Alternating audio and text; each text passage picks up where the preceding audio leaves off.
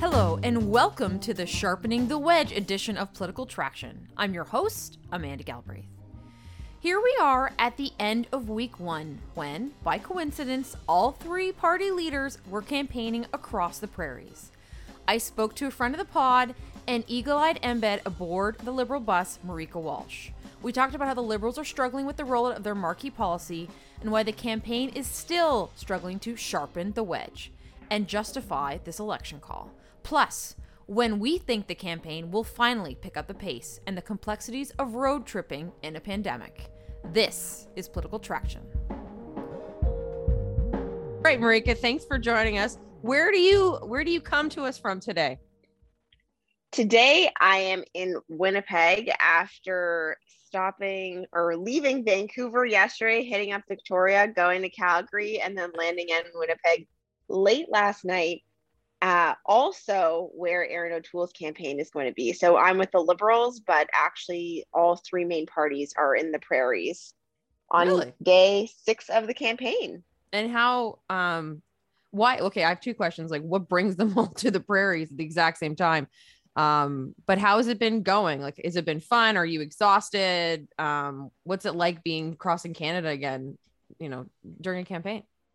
I have to say, I'm loving crossing Canada again um, after 17 months of phone press conferences in Ottawa. It is a very welcome change. It's been a lot of fun, I think, for journalists. I think, in terms of the politics of the campaign and the dynamics of the campaign, I think the Liberals have struggled a bit in part because Afghanistan has dominated so much.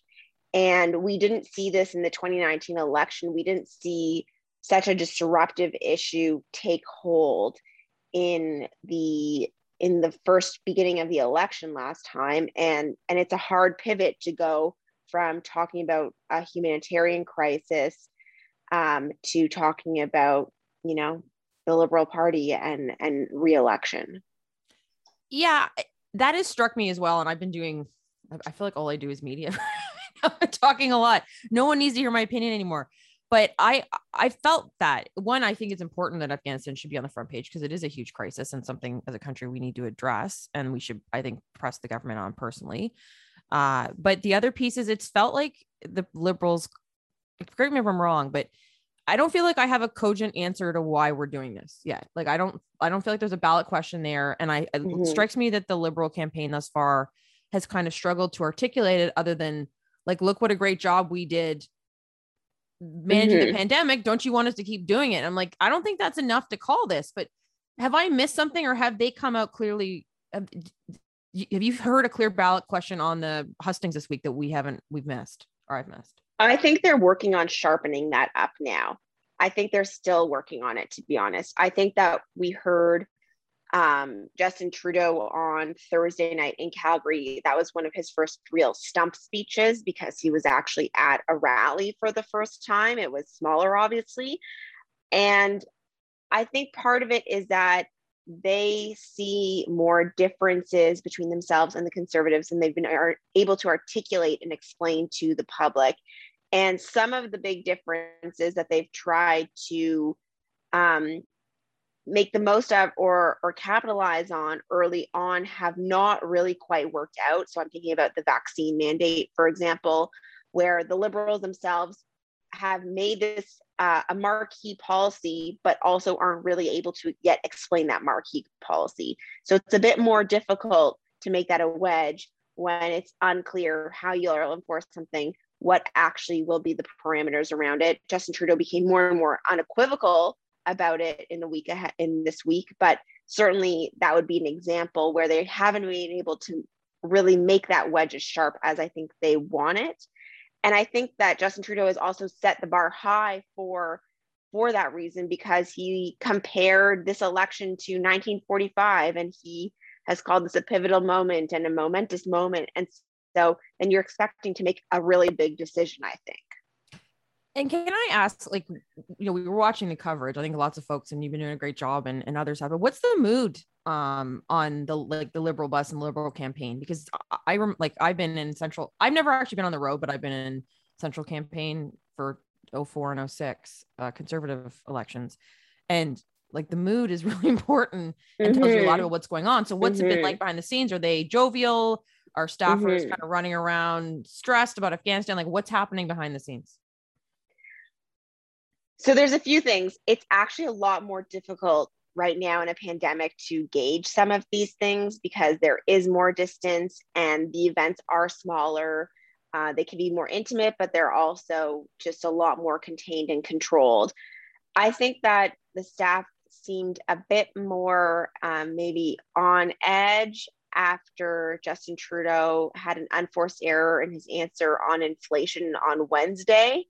Um, but generally speaking, the media bus, I have to say, has been pretty upbeat and pretty um, you know, go along to get along. I wouldn't say that there's been any sort of really intense moments or anything like that.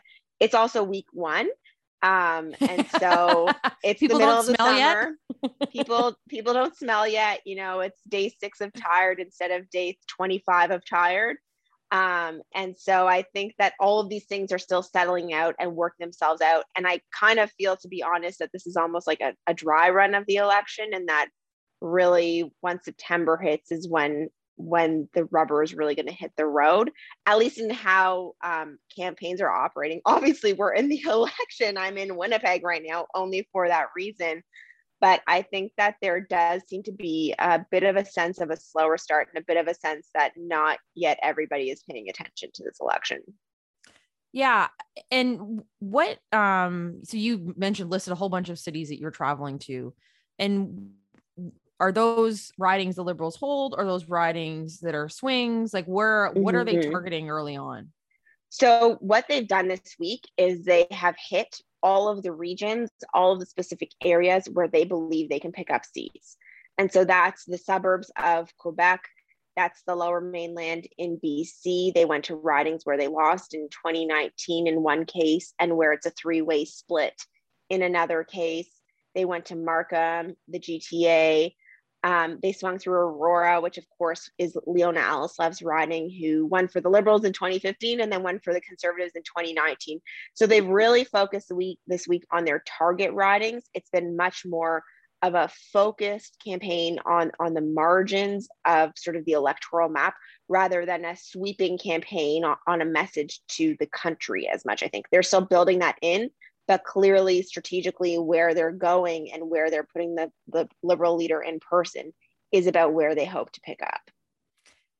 And you mentioned kind of they're traveling around and doing stuff. The interesting part of this, I don't think a lot of people, there's been a bit of reporting about it, is the conservative campaign is not mm-hmm. traveling as much. In fact, they've built this massive studio um, and Erin O'Toole is doing sort of live, you know, town halls and things with either undecideds or supporters what has been what's the contrast between those two? Like how, i know your colleagues are covering that but what's that been like for the media to kind of have those two juxtaposed against one another? It makes it more difficult in a way to compare the campaigns right? Because they are so different. In one sense it's a very interesting experiment. We often see Erin O'Toole alone in the images. Yes there is an mp who's moderating with him but the MP is sitting kitty corner to O'Toole, not beside. At the events, he is often standing alone. The, the campaign really seems to be built around Erin O'Toole. He had an event in Ottawa or the suburbs of Ottawa on Thursday, where again, he's standing alone. That's an, a big contrast to the prime minister, even during elections, or excuse me, even during a pandemic. And maybe that's in part to highlight the fact that we are still in a pandemic because we have certainly seen the liberal campaign struggle a bit more with um, the optics of it. So, for example, I think a perfect example of, of how this is going is last night in Calgary. You know, every household was standing in a circle with masks on outside. and then Justin Trudeau and, and the local candidate walk in, they're both wearing masks. They seem to be kind of trying to keep their distance. And they get on stage. One keeps their mask on while the other's speaking. But then at the end, they're like hands in the air, holding hands, no masks on. And so I think that there is, and I'm not saying that they're doing something wrong. I'm just saying there is there is a, a an issue of optics that I think they're still trying to work out as to how comfortable they are showing no masks, how comfortable they are with human contact right now. And obviously in a campaign, that's very challenging.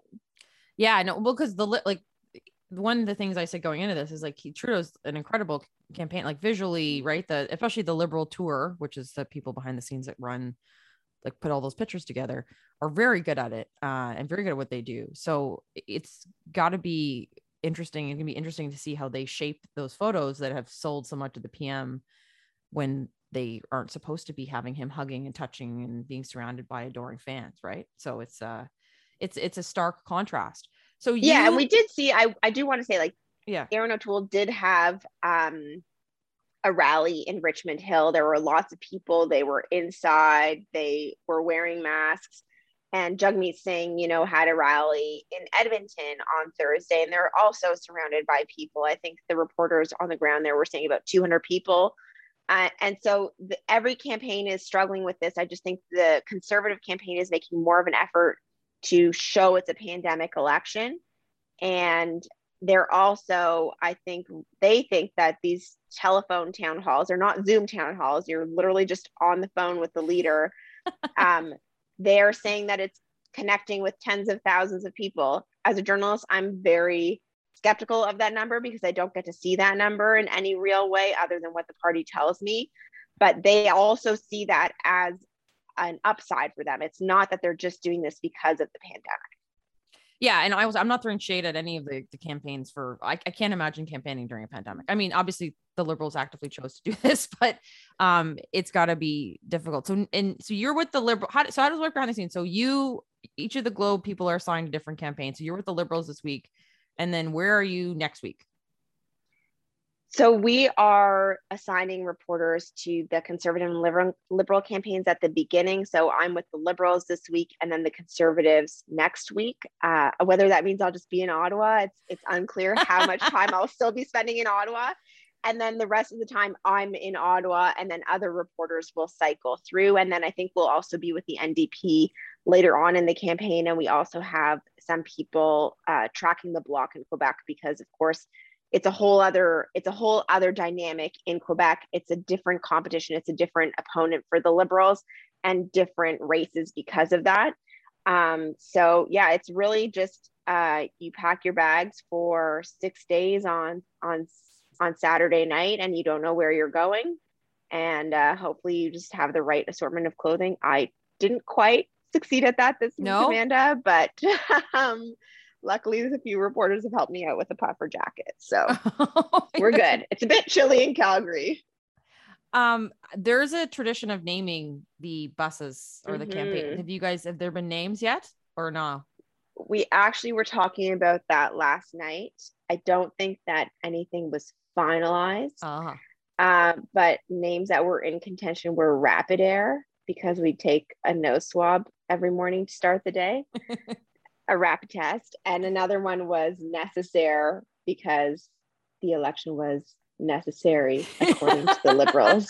I like that. But I might be speaking out of turn. Hopefully, uh, you know, it's not it's not firm yet, but that was that was the latest as of last night.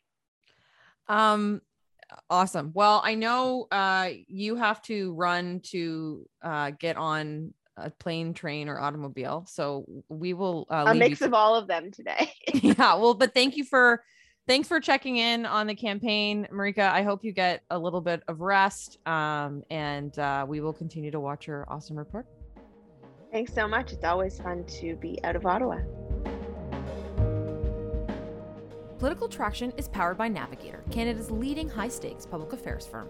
This season, we're going to be all about the ongoing federal election. For more coverage and analysis, visit our election center at navltd.com forward slash ELXN44. Our show is produced by Simon Bredden, Hunter Nifton, John Gardner, Kimberly Drapak, and Carolyn Svanken. A very special thank you goes out to this week's guest, Marieke Walsh. If you enjoyed this episode, be sure to tell your friends about Navigator's Election Center. You can also follow us on Twitter at Traction Poly. I'm your host, Amanda Galbraith. We'll see you next Friday.